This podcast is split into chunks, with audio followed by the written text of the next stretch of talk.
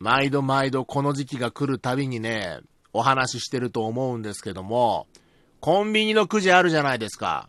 700円で1回引けるやつ。まあ大体大手のコンビニだったらどこでもやってますけどね。あれが放送日的に言うと、先週の話になります。1週間前の話になりますから、もうそのキャンペーン自体やってないと思うんですが、まあ大体始まってどうだい3日ぐらいだよね、くじが残ってんのね。この東京に限定すると、東京、埼玉、千葉、神奈川ぐらいに限定すると、せいぜい3日か4日かっていう感じだと思うんですけどね。前にね、山陰地方の、随分な山奥に住んでる人が、くじのキャンペーンが始まって、2週間後でも普通にあったって教えてくれましたけれども、まあね。初日に見つけてさ。で、だいたい僕は、その700円のくじが始まると、タバコ10箱買うんですよ。で、そうすると1箱500円で、5000円。で、700円で、1枚だから、7回引けるじゃないですか。100円ちょっともったいないですけど、それぐらいはいいやな、で、7回引きました。で、7回引いて、全部当たり。うん。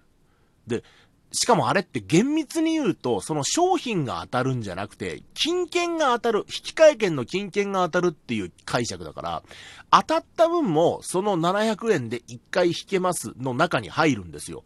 で、もう1回引けました。はい。で、また当たりました。ビールです。で、5000円で7回、つまり8回引いて、全部当選して、1500円分ぐらい値段にして、1500円分は当たったんですよ。こりゃいただきだと。ね。運の流れが来てる。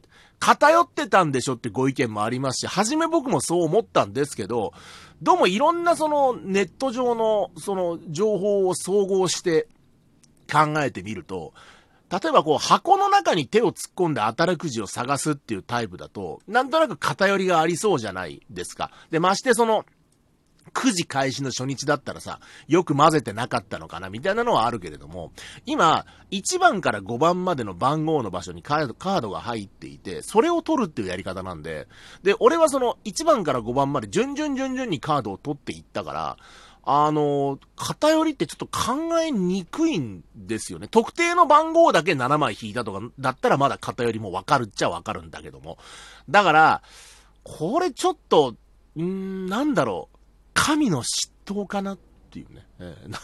なんか運とか、そういったものを司る、神の嫉妬だと。変化球が変化せずに甘く高めに入ってきた。はい、ホームランボールです。逃すかって話ですよ。そんなの。ね。一回会計終わって、ね。もう一回、はい。タバコ10箱買いました。こら、いただきだと。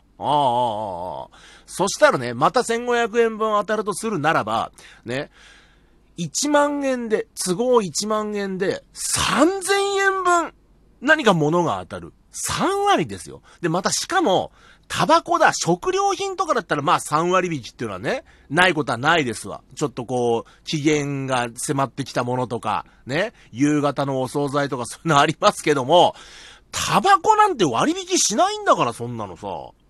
の、おいと思ってさ、今度は何が出るかなーって、こういう時に腰が引けちゃうやつはダメなんだと。ビッグウェーブが来たら迷わず乗って、後のことは乗ってから考えろと。ね。私も息子に口酸っぱく言ってます。ね。息子いないけど、圧勝するつもりでさ、取ったカードめくってさあどんな商品が出てくるのかなって。もう頭の中ではもう小堺さんが歌ってるよ、もう。何が出るかな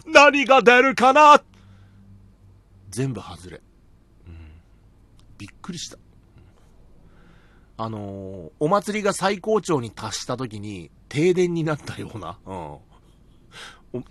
全部外れたの見て、おうって声出ちゃったもん、俺。なんと。なんか釈然としないっすよ。いや、運だって言われりゃ、そりゃそれまでかもしんないけど、トータルで考えたらね、15回引いて8回当たってるから、15です。15回引いて8回当たってるから、まずまずですよ。中流よりやや上、一番いい位置だ。な、言うたら。下でもないし、上でもない。普通の範疇でやや上。死ぬまでこの位置キープできるのが僕は真の勝ち組だとすら思ってますね。だから、文句言うのも変なんだけど、一度盛り上がっちゃったもんだからさ。ねえ、なんかさ、いけると思うじゃん、そんなの。うわぁ、どうすっぺーって、悩んだけど、まあ、でもちょっとそのコンビニから出た時に、言うてね、言うて1000円2000円の話だし、なんなら、俺1円も損してないからね。くじ引きするためになんか余計なもん買ったとか、そういうんだったら後悔するかもしれませんけど、タバコなんていずれ絶対買うんだから。しかも値段が変わらない。で、まあ1ヶ月2ヶ月ぐらいだったら別段悪くなるもんでもないっていうことですから、一切損しない。言うて買い置きみたいな。ね。夜中とかにこう亡くなった時に、もう最近ほら、コンビニ深夜やってないとこの方が多いですから、そうするともう買いに行けないわけじゃないですか。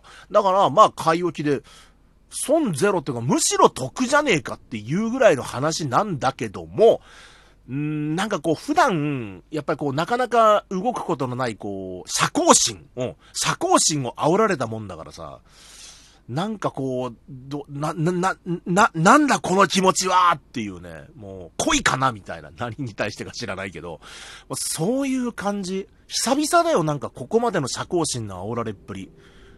なんかこう、社交心、ね、幸せになりたいと、いいことが起きてほしいと、ね、そういう気持ちですよ。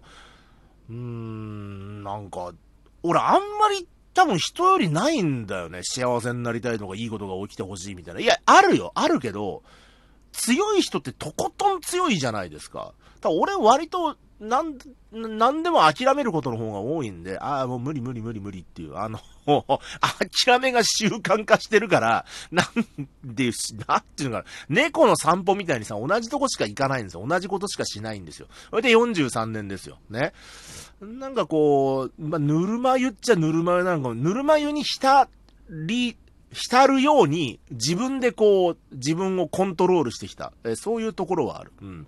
なんかギャンブルとかもさ、もうしないしね。一通りやりましたよ。競馬もパチンコもやりましたけど、なんかどうもね、やっぱそういうのって競争じゃないですか。基本的にギャンブルって。うん。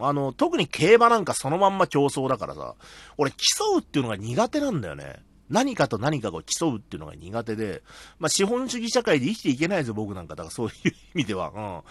うん。なんかこう、なんだろうね、競わずに生きていきたいっていう、こう、誰とも比べずに自分が楽しいことだけを追求していきたいっていうのがあるんですけど、まあ、これただ、社会生活を営んでるとなかなか難しいというか、多分無理なことなんですよね。どうやったって他と比べちゃうから。うん。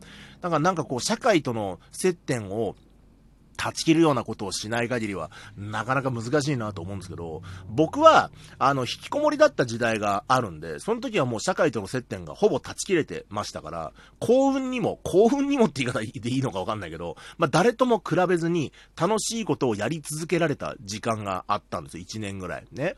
2人用のボードゲームを延々とやったり、テレビとかラジオで野球を見聞きしてスコアブックをつけたり、あと落語をこう暗唱したりして、まあ、外から見たら、6畳までブツブツ独り言を言っている20歳の引きこもりなんだけども、20歳の時だったんでね。僕のその、心はパラダイスにいたんですよね。あの時の多幸感って多分一生得られないだろうなと思うんですよ。そういう人間だから、やっぱりこうどっかにね、なんかその気持ちの、まあ、弱さっていうのかな、なんか社交心が煽られやすいみたいなところが、あんのかもしんないっす。なんか、堅くなにガードしてきたんだけど、そのガードが一回取れてしまうと、だから今回のことで言うと、前半のくじが全部当たりましたっていうようなことで、ガードがうっかり取れてしまうと、俺の社交心ってものすごい煽られやすいんだろうなと思った。刺激に弱いね。ほんとギャンブルなんかね、やんない方がいいですよ。俺みたいな人間は。と思いますね。やらなくなって10年ぐらい。それまではやってたんですけど、10年ぐらいか、なんかやっぱそういうのがあるから、そのコンビニのくじで一喜一憂できるっていうのも、そのあたりなんだろうなっていう気はするんですよ、なんか。当たったお酒をね、お酒ありのくじを引いたんだけど、当たったお酒を店員さんが袋詰めしてくれてる時に、他のレジのお客さんを見てたら、店員さんがくじ引けますよっていうのに、いや、いいですって断ってる人いたからね。